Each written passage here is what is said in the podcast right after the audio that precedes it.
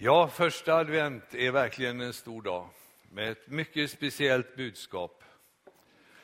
När det är jul samlas vi omkring att Jesus är född. Och när det är påsk omkring att han uppstod från de döda. Och när det är pingst omkring att Gud utgöt sin ande på ett revolutionerande sätt över människor. Och när det är första advent, då möts vi omkring att Jesus red på en åsna. Är inte det märkligt? Att vi har ett sånt budskap en sån väldig dag. Särskilt om man tänker på att åsnor var vanligare i Jerusalem än Volvo är i Lidköping. Ja, man kan ju undra, vad är det speciella? Ja, det är något mycket speciellt. Men för det krävs en, en viss mått av inlevelse om man ska förstå. Och Det man måste leva sig in i, det var att vid den här tiden så var det starka spänningar i luften. Politiska spänningar. Landet var ockuperat. Folket kände sig förnedrat och exploaterat. Man längtade efter befrielse, naturligtvis. Och så hade man börjat knyta förhoppningar till Jesus. Han hade visat folkledarkvaliteter av ovanliga mått. Och han hade väldigt många människors öra, så många trodde nu skulle det ske. Dessutom var det påsk och då samlades folk från hela landet. Och sådana här spänningar som fanns i luften, de blev ännu starkare under påsktiden. Så kommer Jesus. Men inte med några soldater. Inte med några vapen. Och han rider på en åsna, inte en häst. Åsna är nästan omöjlig att ha med i krig.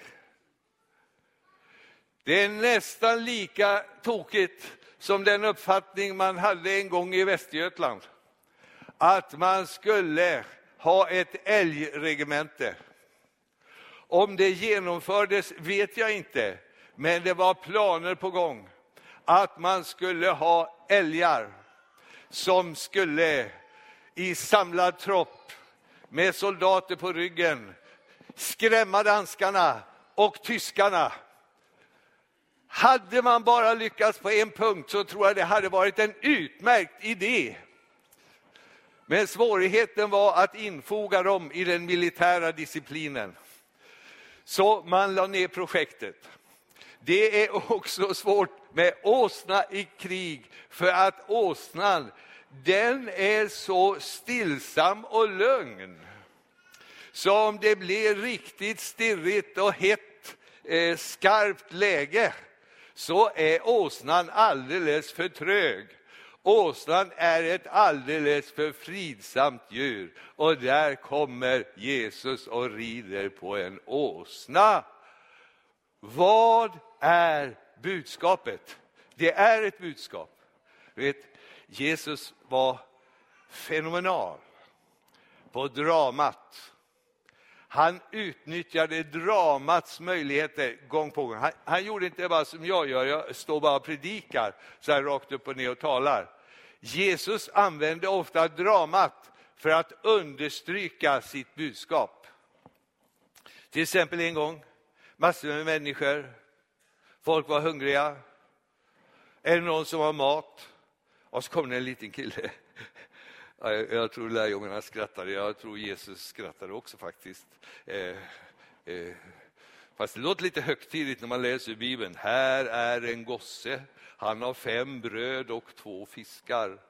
Ja, eh, alltså hur skulle det räcka till så många? Men så tar Jesus detta. Han beder och välsignar det Så börjar de dela ut. Och folket får, och det står så här, alla åt och blev mätta. Det var ett stort under. Vad ville Jesus säga med detta? Han ville säga, även det som är väldigt litet kan bli väldigt stort. Om det kommer i goda händer och under Guds välsignelse. Jag tänker på den här lille killen. Jag tänker faktiskt på honom. Hans gåvor fick betyda så mycket. När en ung människas gåvor kommer under Guds välsignelse kan de få betyda mycket för många människor. Så du som är ung, säg Gud, kan du välsigna den jag är? Så vill jag gärna vara med på det. Väldigt, nattvarden är ett drama. Vilket drama! Alltså det var så här, ni vet, eh, ett modernt konstverk där man inbjuder omkringstående att delta i själva konstverket. Och där tog Jesus bröd som han bröt och delade ut och de åt. Och han sa, detta är min kropp som ska brytas. Han tog vin, detta är mitt blod. Och det handlar om detta oerhörda, att Jesus dog på korset och bar våra synder. Vem kan förstå det? Vem kan förstå det? Ingen kan förstå det. Men man behöver inte förstå det. Man behöver inte förstå medicinen. Det står på latin, kanske på burken, men, men man behöver inte förstå det för att få del av dess verkningar. Det viktiga är att man tar emot det, att man tar medicinen. Vi förstår inte den djupa innebörden i Jesu död på korset, men det handlar om att han har burit våra synder för att vi ska slippa bära dem. Och detta oerhörda drama som nattvarden är handlar om att jag, när jag tar del av det brutna brödet, tar in detta i mitt liv, i min kropp, i min tro. Det var för mig. Jag har del i detta. Ett oerhört budskap. Och vinet, alltså blodet är en symbol för blodet och blodet är en symbol för livet. Och när jag tar del av detta så öppnar jag mitt sinne för det liv som Jesus representerar och som var verksamt när han uppstod ifrån de döda. Det tar jag in i mitt liv som eh, en verksam närvaro. Det, det, det, det är ett väldigt drama. Och här har vi ett drama då, när Jesus rider in i konflikternas Jerusalem på en åsna. Och vad vill han visa? Han vill visa på en annan väg, på en annorlunda väg, på en fredens väg. Ja, den tanken som kommer, ja men käre gode Jesus, är du inte en ljusblå optimist? Alltså, vad har en man på en åsna att sätta emot den här världens stormakter? Och dessa oerhörda vapenarsenaler.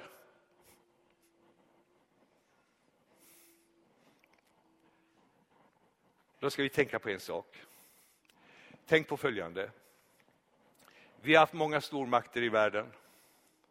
Jag några. Alexander den stores rike, det romerska kejsarnas imperium, Karl den stores rike, Napoleons rike, Hitlers rike, Sovjetunionen. Jag tog bara några här. Tänk vad folk har jublat när ledarna har dragit vägen fram. Tänk vad folk jublade åt Alexander. Tänk vad folk jublade när kejsarna, romerska kejsarna kom. Tänk vad de jublade när Karl den store kom när Napoleon kom, när Hitler kom. Vi har filmer, inspelningar från detta, så vi kan se det. Tänk vad man applåderade på Röda torget i timmar när vapenarsenalerna rullade fram där på första maj. Men mina vänner, i fall efter fall har jublet tystnat. Ingen jublar över Alexander längre. Ingen jublar över de romerska kejsarna längre. Ingen jublar över Karl den store, ingen jublar över Napoleon, ingen jublar över Hitler.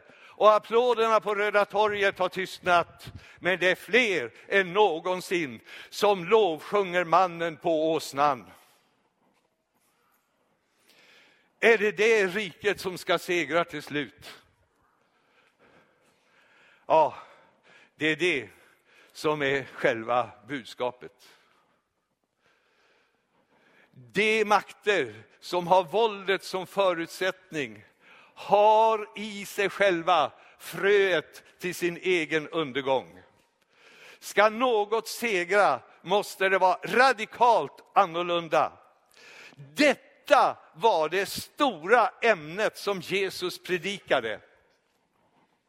Han hade ett tema, han återkom till det gång på gång. Guds rike, Guds rike, Guds rike. Vad, vad innebär det? Det är ett främmande ord för oss. Ja, jag ska läsa det som står i uppslagsdelen längst bak. Det här är väldiga saker. Jag har läst det förut, en del av er känner igen det här. Jag har läst det här i kyrkan, men jag ser några stycken som inte var med den gången. Så jag, eh, jag tar och läser detta. Det står så här om detta uttryck. Alltså, jag skulle säga, håll i dig. Håll i dig nästan. Oj. Uttrycket antyder att Gud, hela världens rättmätiga härskare, en dag ska återta sitt herravälde som rubbats av ondskans makt. Guds rike är det tillstånd som då upprättas. Alltså, världen är i obalans. Vem kan bestrida detta? Guds underbara värld som är skapad så fenomenalt är i obalans. Ingen kan säga emot. Men det stora budskapet är, det kommer inte alltid att förbli så. En gång kommer en förändring. Och den förändringen innebär att Guds ursprungliga avsikt med skapelsen upprättas. En förvandlad värld av fred, av rättvisa. Den djupa drömmen som människan har kommer att förverkligas. Den här världen ska inte sluta i kaos och fiasko. Guds skapelse är större än så. Det kommer att bli en fortsättning av häpnadsväckande slag. Kan man verkligen tro det? Kan man verkligen tro det? Det låter orealistiskt. Vi var inne på det häromdagen. Ja, nu kommer den bilden tillbaka. På, ursäkta mig att jag tar den igen. Jag tänker på det, det, den berättelse som en eh, känd eh, författare har i en av sina böcker, den fantasi han har. Han, han skriver om ett par tvillingar som pratar med varandra i mammas mage. Och plötsligt säger en av dem, tror du på ett liv efter detta? Och man får ju säga det utifrån deras eh, horisont och referensramar är det eh, eh, svårt att tro det. Och det är framförallt svårt att föreställa sig hur det ska vara, det är omöjligt. Och mina vänner, utifrån våra erfarenheter och referensramar så är det omöjligt att föreställa sig att det skulle kunna bli en förändring i världshistoriens kurs så att vi får en bättre, en förvandlad värld, en värld av fred och rättvisa med naturen i balans och där människan får äga, inte en massa religiösa oklarheter och vidskepligheter, utan en klar bild av vem Gud är. Ja, Ja, det, det, är, det är faktiskt ingenting mindre än det här det handlar om. Men då kan man ju ställa frågan så här, är budskapet som Jesus ger till människorna när han rider in där i Jerusalem, det väntar något annat. Ni kan fly från den här världen, dröm er bort. Budskapet är det rakt motsatta för den som känner Jesus och hans övriga förkunnelse. Det är precis tvärtom. Var med och skapa en bättre värld. För då arbetar du efter Guds vilja. Låt dig fångas av visionen. Låt dig gripas av eh, eh, kraften och närvaron i detta och var med. Ja, eh, eh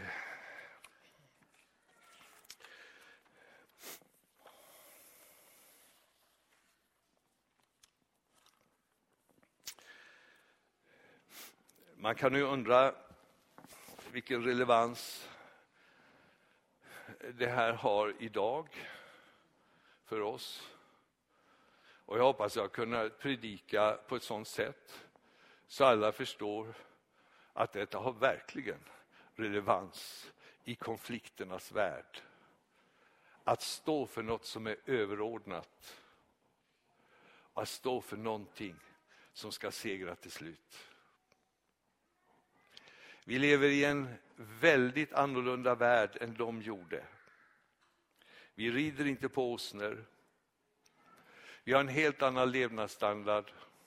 Och den politiska konflikt som var så het då gäller inte för oss. Det är mycket som är annorlunda. Vi lever i välstånd, i överflöd på ett obegripligt sätt. Men vi har också inslag i detta som eh, är baksidor och som skapar kamp och smärta för många människor. Jag eh, har kommit över den här boken, håller vi på att förvandla livet till en sjukdom. Är utgiven av Kunskapscentrum för jämlik vård. Och eh, här sägs att ungefär 40 procent av svenska folket lider av psykisk ohälsa. Den psykiska ohälsan har blivit en folksjukdom. Så står det här. Och när jag läste detta så kom jag att tänka på vad en eh, Uppsala professor skrev i Svenska Dagbladet. Jag skulle vilja läsa det för er här på första advent. Det handlar om vår tid, människans situation. Är inte detta värt att ta in som en tanke så här skriver han.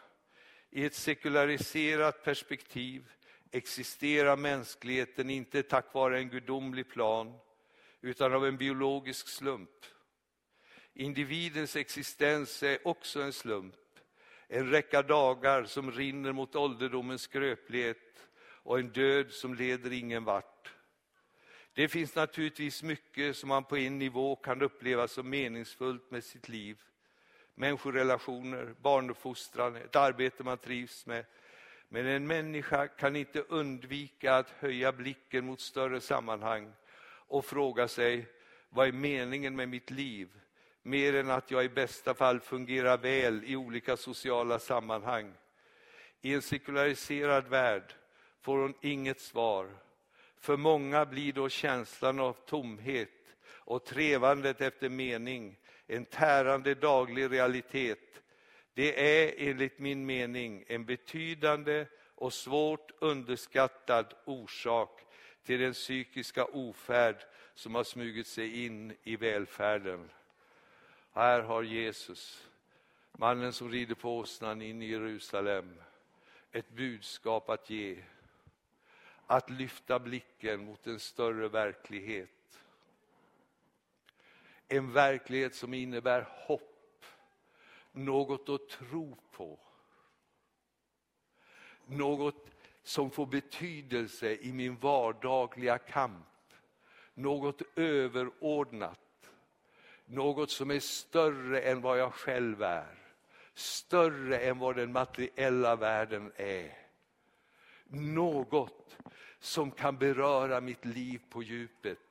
Det är det Jesus talar om i sitt drama och då angår det oss varenda en. Och när människorna såg honom så började de sjunga. Hosianna, välsignad vare han som kommer. De fylldes av glädje. Det är rätt uppfattat. Så ska vi uppfatta detta av, vi ska uppfatta det som glädje. Hosianna betyder leve kungen, det är en tillbedjan, men också en bön. Herre hjälp, hjälp mig. Amen.